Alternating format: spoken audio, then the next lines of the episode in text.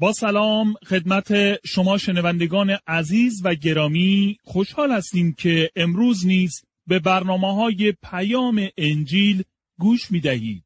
از شما دعوت می‌کنیم به برنامه مطالعه و بررسی کلام خدا که توسط دکتر جان ورن مگی تهیه شده است توجه کنید.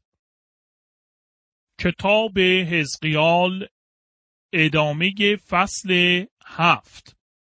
دوستان عزیز، در برنامه گذشته گفتیم که حزقیال در این فصل درباره داوری خدا بر سرزمین اسرائیل سخن میگوید و اعلام میکند که خدا قصد مجازات کردن آنان به علت گناهانشان را دارد و اکنون به بررسی بقیه آیات این فصل ادامه میدهیم. در حزقیال فصل 7 آیه 19 میخوانیم: پول و جواهرات خود را دور بریزید و مثل آشغال بیرون بیاندازید، چون در روز غضب خداوند این چیزها دیگر ارزشی نخواهد داشت و نخواهد توانست خواسته هایتان را برآورده سازد و شکمتان را سیر کند، زیرا گناه شما همین پول پرستی است. در ترجمه دیگری از این آیات که به متن آیه نزدیکتر است چنین نوشته شده است: ایشان نقره و طلای خود را چون زباله در خیابانها می ریزند.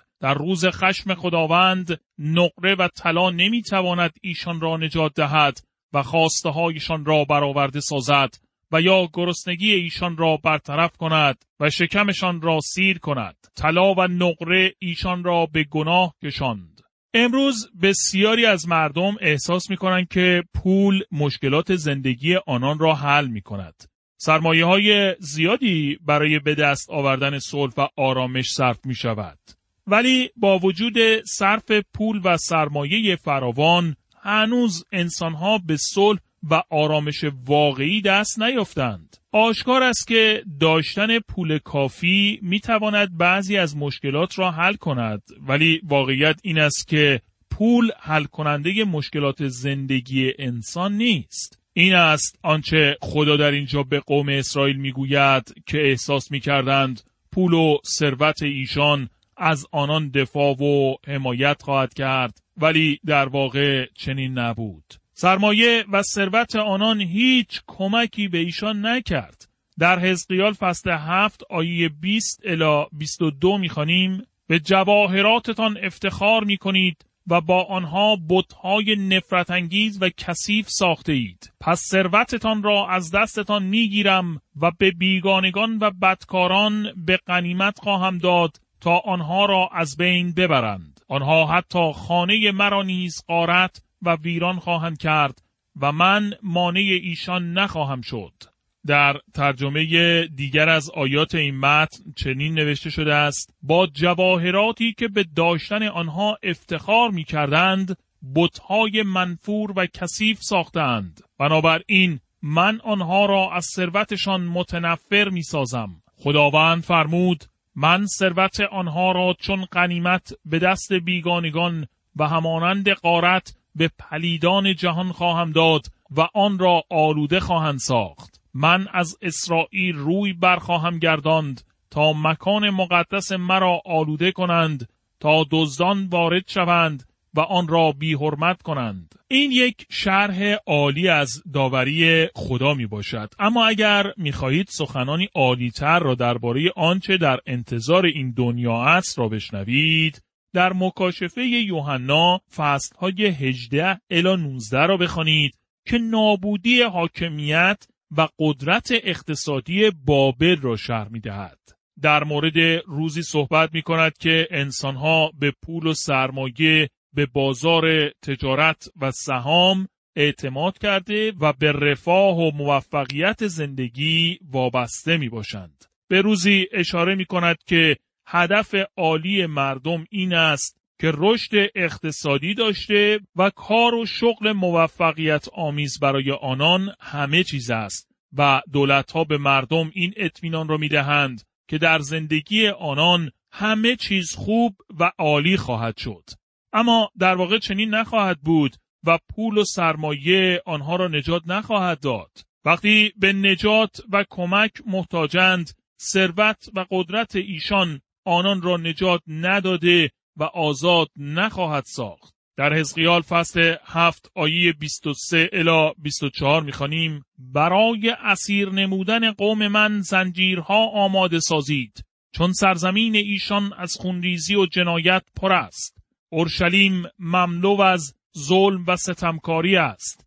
از این رو ساکنانش را به اسارت خواهم فرستاد. شرورترین قومها را به اورشلیم خواهم آورد تا خانه‌هایشان را اشغال کند و استحکامات نظامی را که اینقدر به آنها میبالند در هم بکوبند و عبادتگاه‌هایشان را بی حرمت نمایند تا غرورشان در هم بشکند. در ترجمه دیگر این آیات که به متن اصلی نزدیکتر است چنین نوشته شده است: زنجیری بسازید زیرا سرزمین پر از جنایات خونین است، شهر پر از خشونت است. من پلیدترین ملت‌ها را خواهم آورد تا خانه‌های ایشان را تصرف کنند. من به غرور نیرومندان پایان می‌دهم و مکانهای مقدس ایشان بی حرمت خواهند شد. سرزمین ایشان از خونریزی و جنایت پر است. چه تصویر واقعی و غم‌انگیز از روزگار ما که در بسیاری از کشورها شاهد آن هستیم را داریم. از این رو ساکنانش را به اسارت خواهم فرستاد. امروزه بسیاری هستند که تصور می‌کنند در سرزمین و کشور خود در امنیت و رفاه می‌باشند و خدا هرگز اجازه نخواهد داد دشمنی به سرزمین آنان حمله کند. ولی این افراد چنین اعتقادی را از کجا دریافت می‌کنند؟ خدا به بابلیان، یک قوم بتپرست، اجازه داد که قوم برگزیده خودش را نابود کند. آیا خدا امروز نیز چنین نخواهد کرد حتی وقتی مردم درباره کشور خود این فکر را داشته باشند که ما خدا پرست هستیم و تلاش می‌کنیم احکام و شریعت خدا را رعایت کنیم؟ دوست من، واقعیت این است که امروزه در بسیاری از شهرها امنیت لازم و ضروری وجود ندارد. خشونت، جنایت و جرم و تهدیدات گوناگون را می‌توان مشاهده نمود. تا زمانی که یک ملت با قلب خود و با صداقت از خدا اطاعت نکرده و به او محبت نکند، خدا نمیتواند به آنان برکت دهد. توجه میکنید که مردم علاقه‌ای ندارن پیام حزقیال را مطالعه کنند. آنان بیشتر عادت دارن متن انجیل یوحنا فصل 14 را بخوانند. این سخن من باعث سوء تفاهم برای شما نشود. من هم انجیل یوحنا فصل 14 را دوست دارم، اما باید به یاد آوریم که حزقیال فصل 7 نیز در کتاب مقدس هست. نمیدانم از کجای نظریه برای بعضی افراد به وجود آمده که یک فصل کتاب مقدس مهمتر از فصلهای دیگر است که خوانده شود. ما نیاز داریم به تمام کلام خدا اهمیت دهیم. فصل 7 در کتاب حزقیال مانند بقیه قسمت‌های کتاب مقدس مهم است. دوستان عزیز، در اینجا مطالعه و بررسی فصل 7 در کتاب حزقیال به پایان می‌رسد و اکنون به بررسی فصل 8 در این کتاب توجه بفرمایید. کتاب حزقیال فصل 8. موضوعات اصلی این فصل عبارتند از رویای جلال خداوند، معبد به خاطر آلودگی و ناپاکی نابود شد. اکنون به بخش دوم بزرگ نبوت حزقیال میرسیم. در این قسمت از کتاب تبعید و اسارت کامل اورشلیم و سرزمین اسرائیل به انجام رسیده و نبوت‌ها به واقعیت میپیوندند و ابر جلال خدا معبد اورشلیم را ترک می کند. رویای جلال خداوند. حزقیال در فصل 8 رویای دیگری را از جلال خداوند می بیند. حزقیال در رویا به شهر اورشلیم می رود و ابر جلال خدا در معبد شهر اورشلیم نمایان می شود. سوالی که همیشه مطرح شده این است که آیا حزقیال به طور واقعی به شهر اورشلیم رفت؟ در اینجا میخواهم نظرم را بیان کنم، اما این موضوعی است که هیچ کس نمیتواند درباره آن تعصب داشته و ادعا کند که فقط دیدگاه او درست است. یکی از جوابهایی که به این میتوان داد این است که حزقیال به طور ساده رویایی را در کنار رود خابور دید. پاسخ دوم میتواند چنین باشد که حزقیال واقعاً به شهر اورشلیم رفته و هر آنچه در آنجا دیده بود را در اینجا ثبت کرده است. من با هیچ یک از این دو تفسیرها موافق نیستم. به نظر من تجربه حزقیال بسیار شبیه تجربیاتی بود که پولس و یوحنای رسول داشتند. با توجه به نامه دوم قرنتیان فصل 12 آیه 1-3 پولس گفت که به آسمان سوم صعود نمود. احساس من این است که این اتفاق زمانی افتاد که او در لستره در سرزمین غلاطیه سنگسار شده و همچون مرده بر زمین افتاده بود. نظر من این است که او واقعا مرده بود و خدا او را از مردگان برخیزانید و در آن زمان بود که او به آسمان سوم بالا برده شد. بر طبق آنچه در مکاشفه فصل 4 می‌خوانیم، یوحنا نیز به آسمان صعود نمود. در اینجا احساس می‌کنم که یوحنا تصویری از به بالا برده شدن کلیسا است که در آن همه ایمانداران حقیقی به آسمان بالا برده می‌شوند تا با خداوند باشند. در فصل‌های 2 و 3 در کتاب مکاشفه دائما به کلیسا اشاره شده است. اما پس از تجربه یوحنا در فصل 4 کلیسا یعنی فراخوانده شدگان خداوند دیگر مشاهده نمی شود. او اکنون عروس مسیح یعنی کلیسا را دید که دیگر بر روی زمین نیست بلکه در نزد خداوند می باشد. بنابراین دیدگاه من این است که رفتن یوحنا به آسمان تصویری از به بالا برده شدن کلیسای خداوند است. حزقیال مانند پولس و یوحنا به طور واقعی به محلی دیگر برده شد، اما من فکر نمی کنم که مردم شهر اورشلیم و مناطق اطراف آگاه شده بودند که او کجاست. در اینجا با اموری طبیعی روبرو نیستیم و من نمی توانم یک توضیح طبیعی برای آنچه اتفاق افتاده ارائه دهم. خدا او را به آنجا برد و آنچه اتفاق افتاد امری غیر طبیعی بود. در حزقیال فصل 8 آیه 1 میخوانیم: در روز 5 ماه 6 از سال 6 اسارت در خانه خود با بزرگان یهودا گفتگو میکردم که ناگهان حضور خداوند مرا فرو گرفت. حزقیال در میان بزرگان قوم نشسته بود. میتوانم تصور کنم که جمعیتی اندوهگین در آنجا دور هم جمع شده بودند. حزقیال فصل 8 آیه 2 میگوید: همان موقع در رویا چیزی شبیه به انسان دیدم که بدنش از کمر به پایین مانند شعله‌های آتش بود و از کمر به بالا همچون فلزی براق می‌درخشید. این آیه شبیه قسمتی از رویای حزقیال میباشد که در فصل 1 نیز نوشته شده است. آن رویای عظیم درباره جلال خداوند پایه و اساس هر رویایی است که در کتاب حزقیال می‌بینیم و من شخصا فکر می‌کنم که اساس کتاب مکاشفه نیز میباشد. در حزقیال فصل 8 آیه 3-4 می‌خوانیم: پس چیزی شبیه به دست به طرفم دراز شد و موی سر مرا گرفت. آنگاه روح خدا در رویا مرا به آسمان بالا برد و به اورشلیم به دروازه شمالی آورد که در آنجا آن بت بزرگ که باعث خشم خداوند شده بود قرار داشت. ناگهان حضور پرجلال خدای اسرائیل را در آنجا دیدم، درست همان طوری که قبلا در بیابان دیده بودم. چیزی شبیه به دست به طرفم دراز شد. خدا روح است.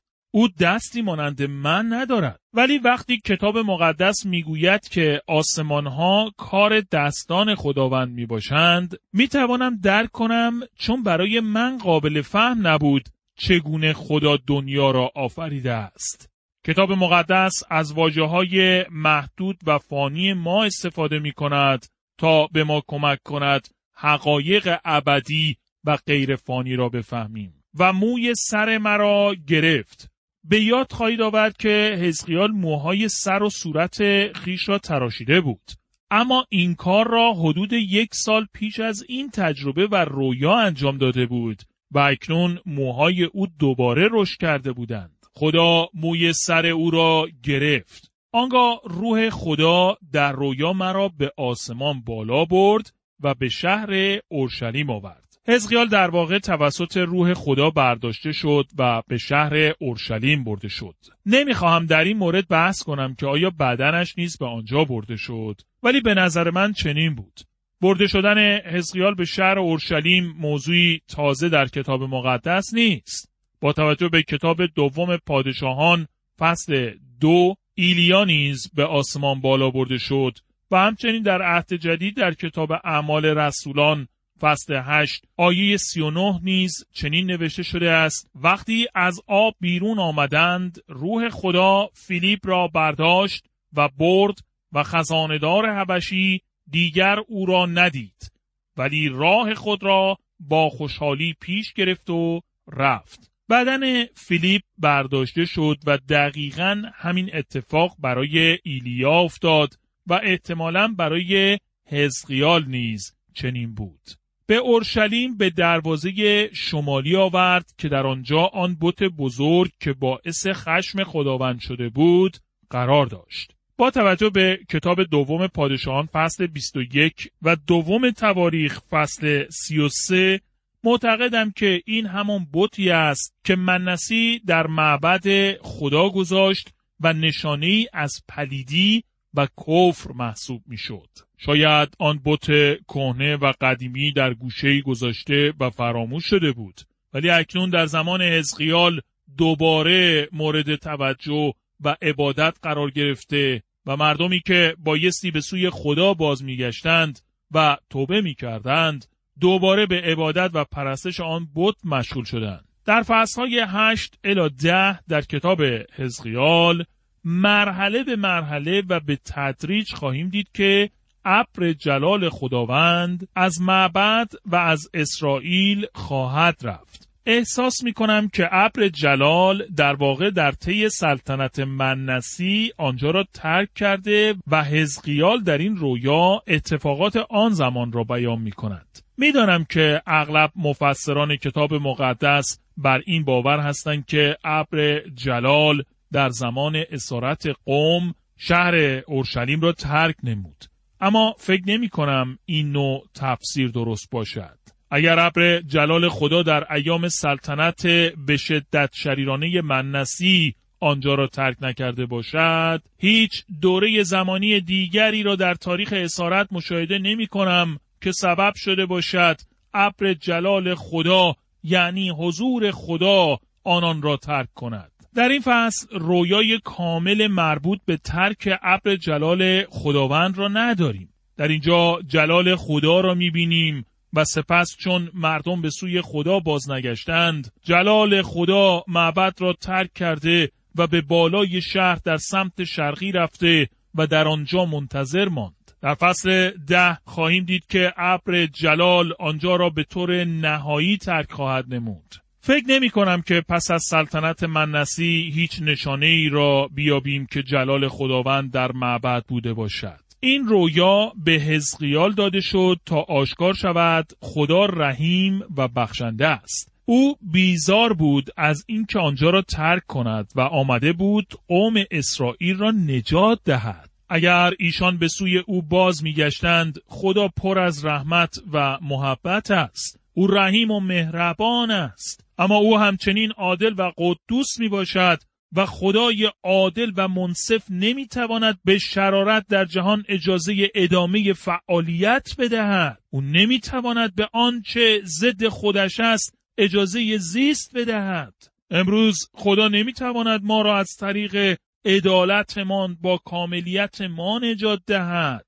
در ما هیچ عدالت و کاملیتی یافت نمی شود که به او بدهیم. بنابراین او برای انسان امکانی برای نجات و آزادی از گناه فراهم نمود و ما بایستی از راه او توسط ایمان به خداوند عیسی مسیح به نزد او بیاییم. اگر چنین نکنیم ما دارای طبیعتی کهنه هستیم که ضد و مخالف خدا است و بر علیه او عصیان می‌کند و خدا اجازه نمی‌دهد که در جهان او این طبیعت کهنه شریر باقی بماند و در نتیجه آن را مجازات و نابود خواهد نمود.